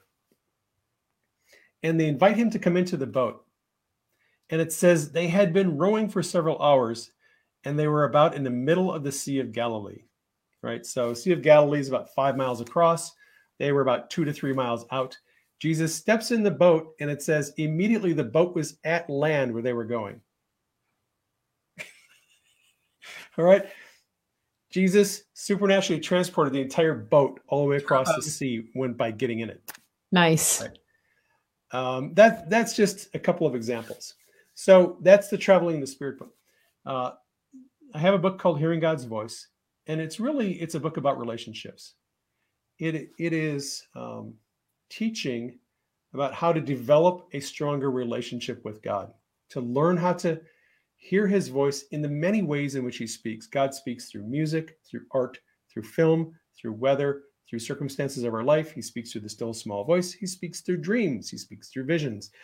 God speaks in a lot of different ways. That book, um, Hearing God's Voice Made Simple, is about that. The book on dream interpretation. All right. I did not have dreams for 25 years. Uh, I stopped having dreams when I was about 21 years old. And then about 25 years later, I, I literally did not have dreams for 25 years at all. Wow. No dreams, not even ones that I just forgot. I never had, I didn't have dreams. Started having dreams in 2008. And um, and that first dream in, that I had on August 8th, 2008, I met God and he told me he wanted me to pray for my patients. So uh, that's a, that's a, about, an amazing reintroduction to dreams. Wow. Yes, yes. What a gift. And then, and I started looking through the scriptures and realized, holy crap, there's dreams all throughout the Bible. So if you go to Genesis, Genesis has some really amazing dreams. Um, Isaac had some very interesting dreams. Um, Jacob had some very interesting dreams. Uh, Jacob, Jacob's ladder, right? Jacob fell asleep by the river Jabbok, When he went up, fell asleep in the dream, he saw the angels of God ascending and descending on a ladder. Right. Um, Joseph was a dreamer and a dream interpreter. Uh, Joseph interpreted the dreams dreams of Pharaoh as a coming famine, and he saved Egypt by interpreting Pharaoh's dreams.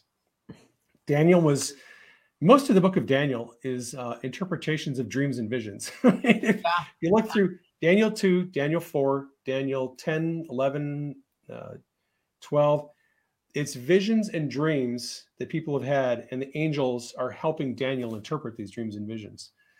Um, Joseph was warned in a dream that Mary was going to have a baby and that uh, the baby was going to be divinely conceived. Joseph was also warned to take the baby Jesus down to Egypt because Herod was going to try to kill him. And then when he got to Egypt, an angel came in a dream and warned him it was safe to go back. A lot of key elements in the Bible were given to people in dreams. And God has been speaking to me in dreams uh, for about 11 years now, 12 years. And God gives me very specific understanding about certain situations. Um, a lot of the, the things that are going on with uh, President Trump and the prosecution of corruption and the deep state, God gives me dreams and explains to me things that are coming. Um, I think we're going to have some kind of big issue with the internet in the not too distant future. Why? Because I've had like 13 or 14 dreams in the last year that illustrate uh, significant communication problems coming to us problems with email, problems with social media, problems with the internet. Um, communicating is going to become much more difficult in the near future. And I, I just know that because God continually shows me. Things. I had another dream last night about that issue. That that's what was was in the dream last night. So when I when I talk about dreams, um, you know, if, if you're if you're not um, familiar with that, you should allow God, you should ask God to give you dreams and show you um, the things He wants to show you. You'll be amazed at what He'll show you about your your life, relationships, your job, um, your calling, your destiny, your gifting. God God will show you incredible things through dreams. Now, people say often they can't remember their dreams, and I've heard you teach about this before. What is the key to remembering your dreams and and then developing your dream life? Yeah, there. Uh, let's see. Jesus kind of explained this um, in Matthew 13, and it's it's in the kingdom parables uh, Jesus had been teaching through parables, right? So there's all these kingdom parables. And then the, the disciples asked him, Why do you teach through parables? And he said, Because to you it has been given to know the mysteries of the kingdom. But to them, speaking of the religious leaders, the Pharisees and scribes, to them it has not been given. Okay? And to whoever has, he will be given more. But to whoever ha- who has not, he will be even what he has will be taken away from him. Right. All right. What Jesus was getting at there is he's talking about revelation from God and how we uh, our appetite for revelation. Jesus told the disciples, because you are interested, because you have an appetite for knowing the mysteries of God's kingdom, you are going to be given more. But because they do not have an appetite for revelation about God's kingdom, even what little they have is going to be taken from them. Right? So what I what I have noticed, and I've got a lot of testimonies from people that have just written me and, and talked to me about this, as people start to read books on dream interpretation, as they start to write their dreams down, they start having more dreams. If you take your dreams seriously, you will have more dreams.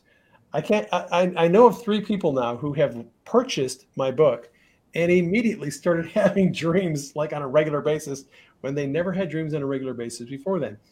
What wow. they're doing is in faith, in faith, they purchased the book and they thought, okay, I want to learn about dreams. Yeah. So because because they decided they're going to take an interest in their dream life, God is now going to give them dreams. They're going to read about the interpretations and they'll learn to interpret the dreams through the book. But God is rewarding them with more revelation because they're taking an interest in it. If you take a serious interest in something, God will teach you about it, regardless of what it is. If you're interested in politics and current events, and you ask God for wisdom and understanding, He'll give it to you. It through a lot of different ways. So, um, what I would what I would say for people who can't remember the dreams is, this is just um, uh, it's it's discipline, and that's what it is. You have to develop a disciplined life where you don't do anything in the morning when you wake up before you write down your dream. Do not go to the bathroom. Do not get a drink of water. Do not turn off your alarm. Write down the dream. Whatever it was that you dreamed, before you do anything, write it down. Because as soon as you get up, start walking around, get your coffee, go to the bathroom, check in on your phone and see what the news is, you're going to forget the dream. The reason that people forget their dreams is dreams are spiritual. Dreams are spiritual revelation, and your spirit is only able to hang on to that revelation for a period of time. Well, I should say, your soul, your mind, is only able to hang on to that revelation for a short period of time.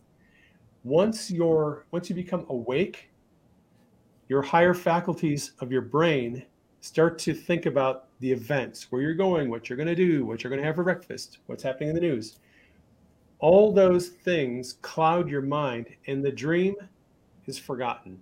It's a, it's your spirit retains it but your mind forgets it. And that's how you know that dreams actually don't come from your soul because your soul will very quickly forget a dream. Your spirit doesn't forget it. Your spirit retains that dream. It has it there. But most people can't access their spirit very easily from their from their soul so they forget it that's why it's very important. As soon as you wake up from a dream, write it down. Don't do anything, just write it down and get in the discipline of writing down your dreams, journal them, put something on your nightstand that'll allow you to record your dreams. You will start to remember your dreams more.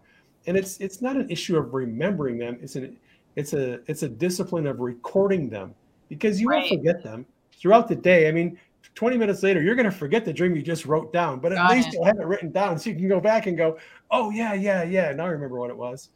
So that's a really good distinction. You just said it, it's it's not a question of remembering it; it's a question of developing the discipline to record it. Yep. Yeah, and so so it's really more like a data point that yeah, that you record, as opposed to something that yeah. you're trying. to. I mean, if, if you're driving your car and you're going through a town and you jot down on a notepad, oh, look, there's a bar at 7th Avenue. You write that down. And you keep driving. Oh, look, there's a bowling alley on 6th Avenue, and you write that down. And then you keep driving and you say, oh, there's a little lady crossing the street here on 1st Avenue. You write that down. You may drive for three more days and forget completely about what happened in that little tiny town. But if you go back to your journal and read what you wrote, oh, yeah, I remember the bar and I remember the bowling alley and I remember the little old lady that crossed the street. Why? Because you wrote it down when it happened. Yes. You'll forget it later on, but if you write it down when it happens, it'll always be there. Interesting. Well, thank you for that explanation. That's that's very helpful.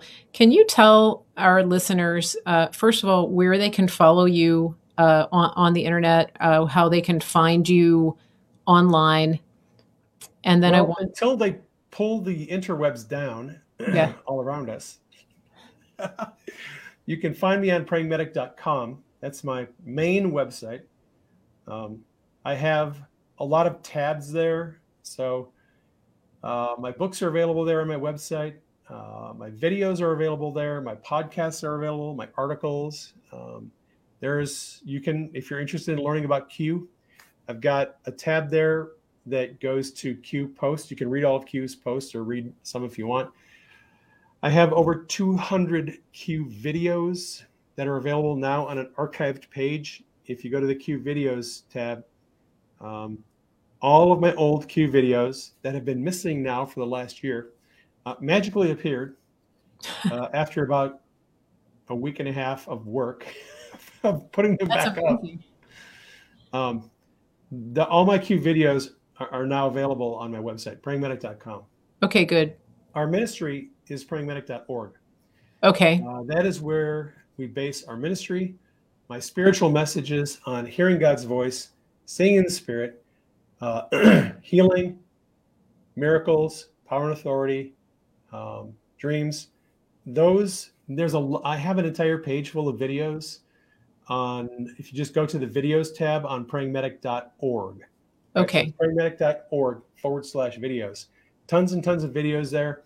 Uh, basic discipleship for people who are maybe new believers, don't know much about God, don't know about the supernatural. If you're interested, tons of videos there. They're all free. We did, I think, get our donation page fixed.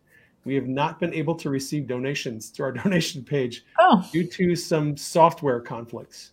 Okay. I think we wow. finally have the software conflicts worked out. So anyone who wants to support us financially, they can go to our ministry, prayingmedic.org. Okay. And there's a donation page there, and I think it's working now. Well, you also and, accept you accept paper checks too. Is there a way to mail you on yeah, your? really, the only donations we've received over the last couple months has been through checks. Okay. And on the donation page, there's a place where people can send uh, checks to us if they want. Okay. Good. Uh, good. We are a tax exempt ministry, and your donations are tax deductible. Awesome. You, and so the content that's on your site uh, the videos, that type of thing, that that's available for free, right? People can support you financially by sending a check or trying to go through your donation page. They can also buy your books and they can buy them directly from prayingmedic.com, correct? Well, you can't buy them from prayingmedic.com. Oh. We're not doing distribution of our books. Okay. We have links on uh, on my we have a book page that has okay. all of our books on it, our Q books and our spiritual books. You can buy our spiritual books through Amazon. They're also available through barnesandnoble.com. And the Q books are available through barnesandnoble.com and they're also available through Ingram Spark. We Got have, it. We have links on our book page to the Ingram Spark um, option, okay. which you can buy the ebook or the paperback through Ingram Spark. Good. Uh, our Q books were blacklisted by Amazon. Uh, you know, it is yeah. what it is. That was uh, pretty Bezos early on, like right? Q and you know, Q doesn't like Bezos, so it's it's all good. Yeah, I, yeah, I understand. So you're also on Telegram. You have a Telegram channel. I am. That's my primary hangout right now. Okay. I have a yeah. Gab account and I have a CloutHub account, but I am most active on Telegram. Uh, it's praying underscore medic is the Telegram channel. Just look for the one that has more than 100,000 uh, subscribers. There's a, there's fake channels on, on, Telegram for everybody, but just look for the one that has. Um, and go to the pinned message on the top of my Telegram channel. It's a video with me, uh, proof of life, letting people know that it's yeah, actually my channel. Sure, yeah, absolutely, guys. Make sure that you you go to the right channel. There's a lot of fake channels on Telegram. Uh, somebody on Facebook just said they they just ordered your dream book. Gene oh, thanks. And by the yeah. way, to, to my friends on Facebook, some people kind of misunderstood what happened on Facebook. I had a pretty large prayer group on Facebook. Uh, there's 30,000 people in this prayer group. And some people are under the impression that I abandoned them. I didn't abandon Facebook. Uh, Facebook has shut down five pages of mine uh, over the last few years. I keep trying to come back. I try to, they when they take down my page, they also take down my private profile. Um, I have not been able to maintain a profile on Facebook or Twitter or YouTube. I've tried to create more accounts. They won't let me. Every time I create an account on one of those platforms, they take it down. So it's not that I I abandoned Facebook or YouTube or Twitter. They they booted me off. They when I tried to get back on, they kept shoving me out the door. So oh, I am not on those platforms, and it's not my choice. It was by their choice. Are, are you going to go on Truth Social? Oh heck yeah! yeah. yeah. Yep. I will be I, I, will be big and, and large and in charge on Truth Social. I'm really looking forward to Trump's new social media platform. Yeah, me too. Me too. Uh, um, I hope they do live streaming. I hope they have groups. I hope they have all the functionality uh, of the other platforms. I'm looking forward to it. Um, Me too. yeah, I, I will be there. Yep. Yeah, I already I already signed up. It, what you know, whatever for the notifications or whatever you could do. I mean, I'm anxious to lock in my name, get my real estate over there. I am just keeping keeping watch. I I bought the stock uh, in his uh, acquisition DWAC. Yep. Uh, right when it was first came out, I'm pretty excited about that. But um, I I don't know. It's kind of cool to be part of that, especially after everything we've been through. So who knows? By the time Truth Social launches, uh, you know, it, it might be. It might be a whole new world. It might be a whole new world. Our real president may actually be back in place. I have not given up on that hope. And um, there are, I, I admit, there are days when it's tempting to swallow the black pill and go, he's never going back. but um, but the truth is, you know, there there's so much more beyond President Trump, and that's what really, if people are taking the opportunity to listen and to learn and to grow mm-hmm. and to allow their character to be developed during this time, that is that is the that's that's the spoils of war that we're going to come away with is you know knowing who we are and being more grounded and actually learn you know doing things that will have an impact generationally on this country, not just one person in office. I have one message I'd like to leave people with, if I could. Please do. Kind of goes along with what you just said. Please do not um, think of Trump as the savior of America. Please do not think of the military as the savior of America. Trump and the military are observing us. They are looking at us and they're waiting to see if we are willing to take our country back. If we show them we are willing to engage, we're willing to be digital soldiers, we're willing to fulfill our responsibilities and partner with them in taking back our country, they will help us take back our country. But without us, it's not going to happen. They're not going to do it without us. So this is a partnership. Trump is a leader, but he is not our savior. He's Amen. a leader who is trying to encourage us to stand up and take back our country. That's so good. Yeah. And he taught us to be brave and he taught us to be bold. And so many people are taking that example. And um, yeah, I mean, I, I'm so thankful for him. I'm thankful that he said yes. But I agree. He's looking for just, you know, he is he is an instrument of God and he is just like God is. I'm not equating the two at all. Um, but, you know, our human leaders are looking for participation from we the people, right? And God does the same thing. Yep. God is not going to take action in the earth unless we're involved in it. Yeah. He works through us. So the God is in control phrase just got thrown out the window there. yes, it did. Yeah. One of I hate that phrase. Yeah. I, I, don't like patriots are in control and I don't like God is in control. Yeah. Because that that both of those kind of um, suggest that we have nothing to do with the process. Yeah. It, it definitely fosters a passive uh, attitude. Yeah. yeah. and that's that's what actually got us in this place where we yeah, are. Exactly. So, um, well, Dave, I, you know, we're coming up on on two hours here. Can you believe it? I I, I gotta go check my roast. I am so yeah. You, I'm so delighted that you came on today, and I, I, so appreciate it. I know that my listeners do as well. Just to let everybody know, I am going to upload this to Rumble, uh, Mary Grace Media on Rumble. Um, and I, you know, if you come back to Facebook and it's not here, there's probably a good reason for that because I think Suckabuck has probably got his little minions out by now. All the people at Socialist Media Inc have gotten alerted that there may be a problem over on Mary Grace Media. So, uh, uh, well, I'll put this up on my website then. Uh, oh, great. Okay, thank you. Yeah, I'll send it. I'll send it to you. So, yeah. So, anyway, everybody, just thank you so much again uh, for being here. Thank you, Dave. I am really looking forward to having you back. I know that, you know, I've gotten a, several people in the chat here who said that they've gone and purchased your book while we were talking. Everybody's interested in the dream dream interpretation book. So that's just awesome. And I, I just thank you and Denise both, Denise both for the sacrifices and dedication and commitment that you've made over the past several years. It, it's just a delight and a pleasure to be in this fight with you. And I'm looking forward to more shows.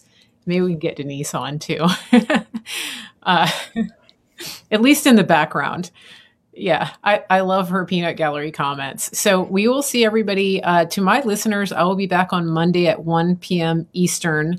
And in the meantime, please share this. Please uh, like, please uh, leave comments.